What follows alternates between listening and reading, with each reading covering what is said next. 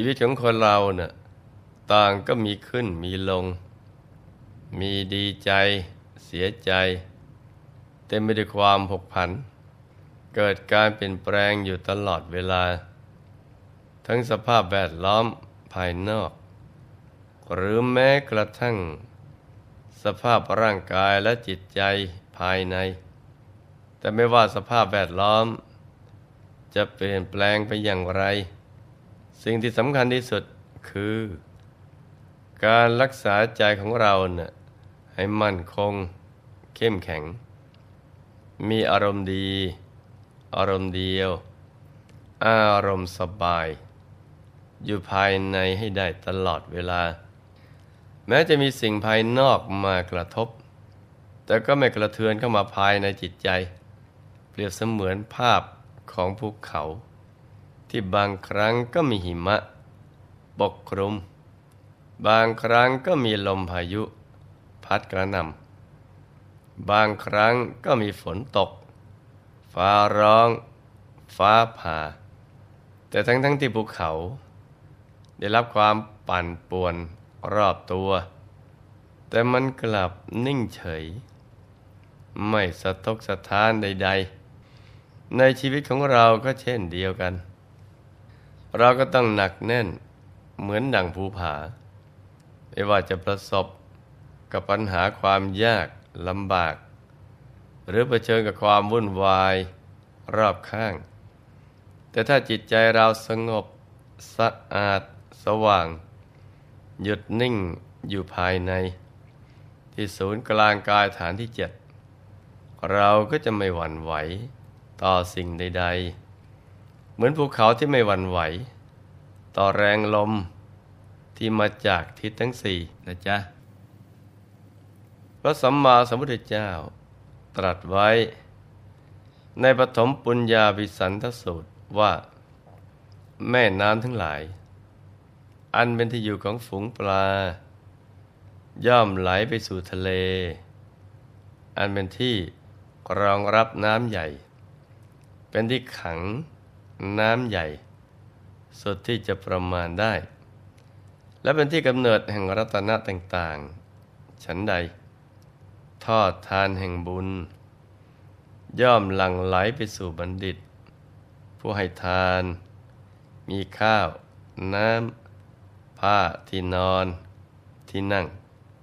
และเครื่องปูลาดเป็นต้นดุดแม่น้ำทั้งหลายไหลไปสู่ทะเลฉะนั้น ผู้ที่มันสังสมความดีอยู่เป็นนิด จิตจะร่าเริง เบิกบานแจ่มใส เพราะกระแสทานแห่งบุญ ที่หลั่งไหลมาสู่ตัวเราทำให้รู้สึกสดชื่น เบิกบาน จิตใจเกลี้ยงกล่าวสะอาดบริสุทธิ์เราทำบุญที่เกิดจากการให้ทานชนิดต่าง ๆ รักษาศีล ให้บริสุทธิ์บริบูรณ์ และนั่งสมาธิจเจริญภาวนาเป็นประจำ ดวงบุญในตัวก็จะกลั่น ให้กายวาจาใจ ใสบริสุทธิ์ จะสว่างสวายขึ้นไปเรื่อยๆ ดวงบุญนี้นะ่ะมีอนุภาพ ไปดึงดูดเอาพอกทรัพย์สมบัติทั้งหลาย ดึงดูดสิ่งที่ดี ๆ คนที่ดี ๆ เหตุการณ์ดีๆที่เป็นสิริมงคลให้เกิดขึ้นในชีวิต หรือแม้กระทั่งสมบัติอันเป็นโลกุตระ คือการบรรลุมรรคผลนิพพาน ก็ต้องอาศัยกำลังบุญทั้งสิ้น อย่างอื่นเป็นเพียงสิ่งประกอบภายนอก ดังนั้นบุญจึงเป็นศูนย์รวมของสิ่งที่ดีงามทุกอย่าง เป็นเสมือนมหาสมุทร เป็นที่รวมของแม่น้ำที่ไหลมาจากทั่วทุกสารทิศ เหมือนกับเรื่องของพระศิวลี ผู้สั่งสมบุญเอาไว้ในอดีตทำให้เป็นผู้มีลาบมาก เรื่องของท่านก็มีอยู่ว่าเมื่อครั้งที่พระวิปัสสีพุทธเจ้า เสด็จจาริกไปตามชนบท และได้เสด็จกลับมายังพันธมดีนคร พระพุทธบิดาของพระพุทธองค์ ก็ทรงตระเตรียมอาคันตกทาน เพื่อภิกษุสงฆ์มีพระพุทธเจ้าเป็นประมุขและพระองค์ยังทรงประกาศให้ชาวเมือง มาร่วมกันเป็นสหาย ถวายทานในครั้งนี้ แต่ชาวพระนครกลับปรึกษาหารือกันว่า พวกเรา ควรที่จะรวมกันถวายทาน ให้ยิ่งกว่าทานที่พระราชาทรงถวาย เมื่อตกลงพร้อมใจกันแล้วนะก็ส่งตัวแทนไปทูลนิมนต์พระบรมศาสดา ให้มาเสวยในวันรุ่งขึ้น จากนั้นก็ช่วยกันจัดแจงทาน ด้วยความปีติ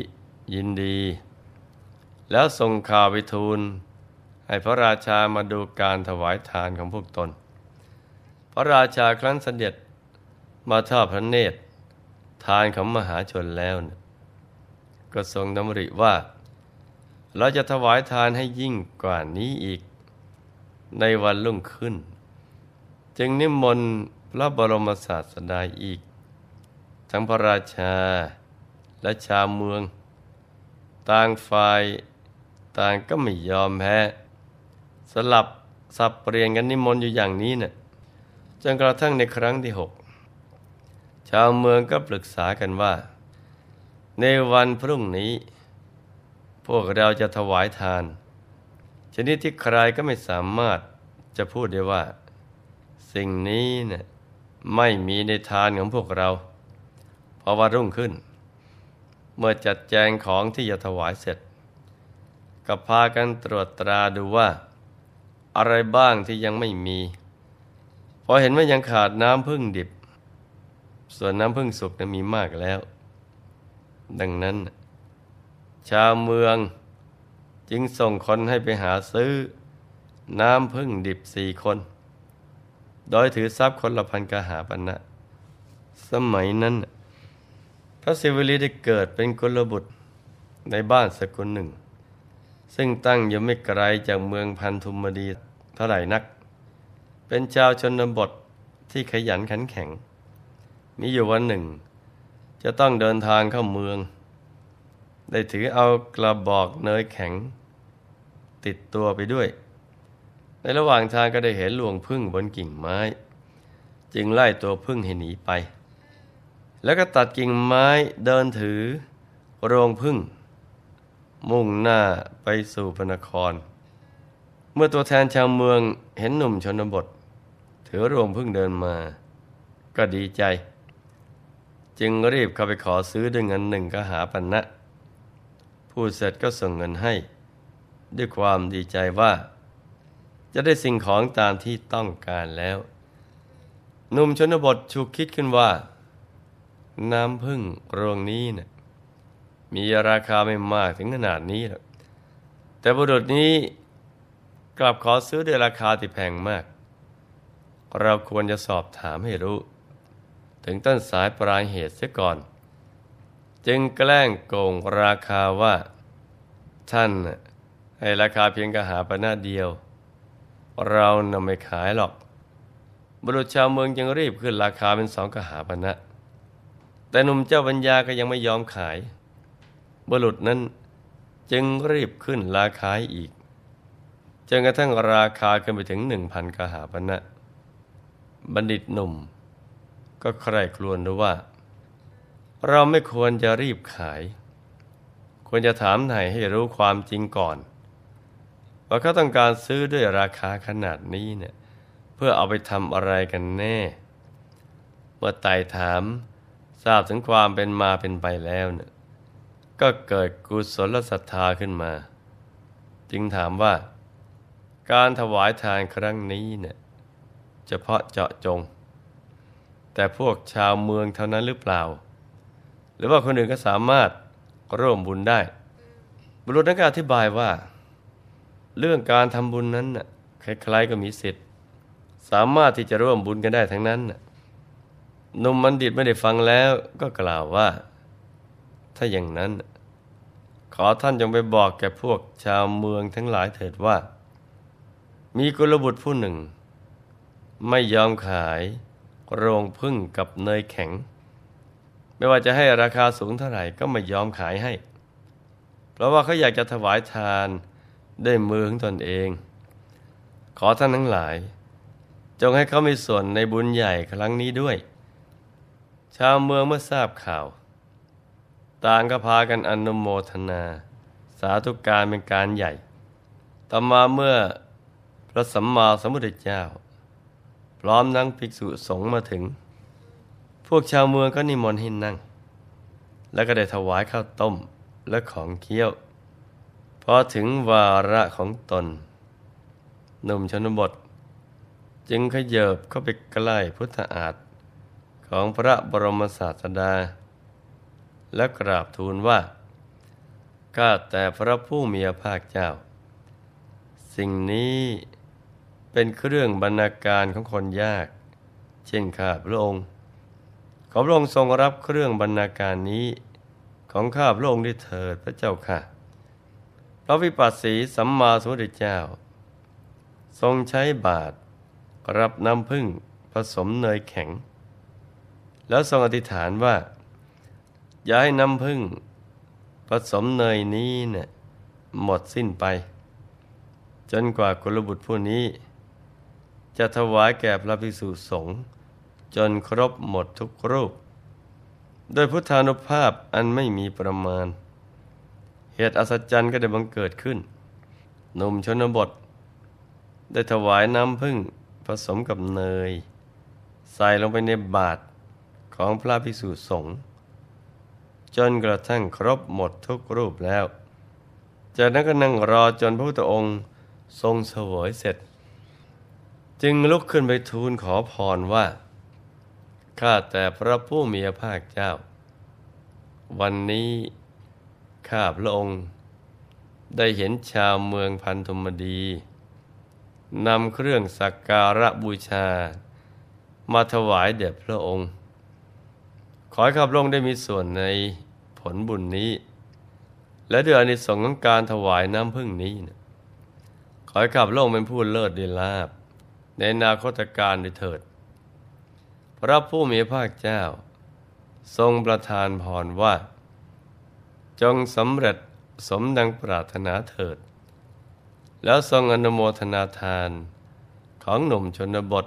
และชาวเมือง จากนั้นจึงเสด็จ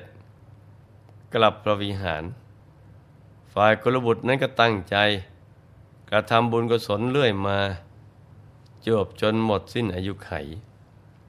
แล้วก็ได้ท่องเที่ยวเสวยสมบัติ ในเทพยดา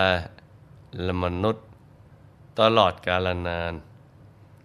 ส่วนอันที่สงส์ที่ท่านได้รับในปัจจุบันชาตินี้นะ่ะจะเป็นอย่างไรนั้น เราคงต้อง